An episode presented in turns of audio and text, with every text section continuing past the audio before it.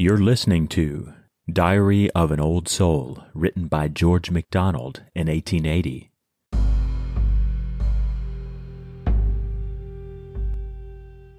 Sometimes, perhaps, the spiritual blood runs slow, and soft along the veins of will doth flow, seeking God's arteries from which it came. Or does the ethereal creative flame turn back upon itself and latent grow? It matters not what figure or what name. If thou art in me, and I am not to blame.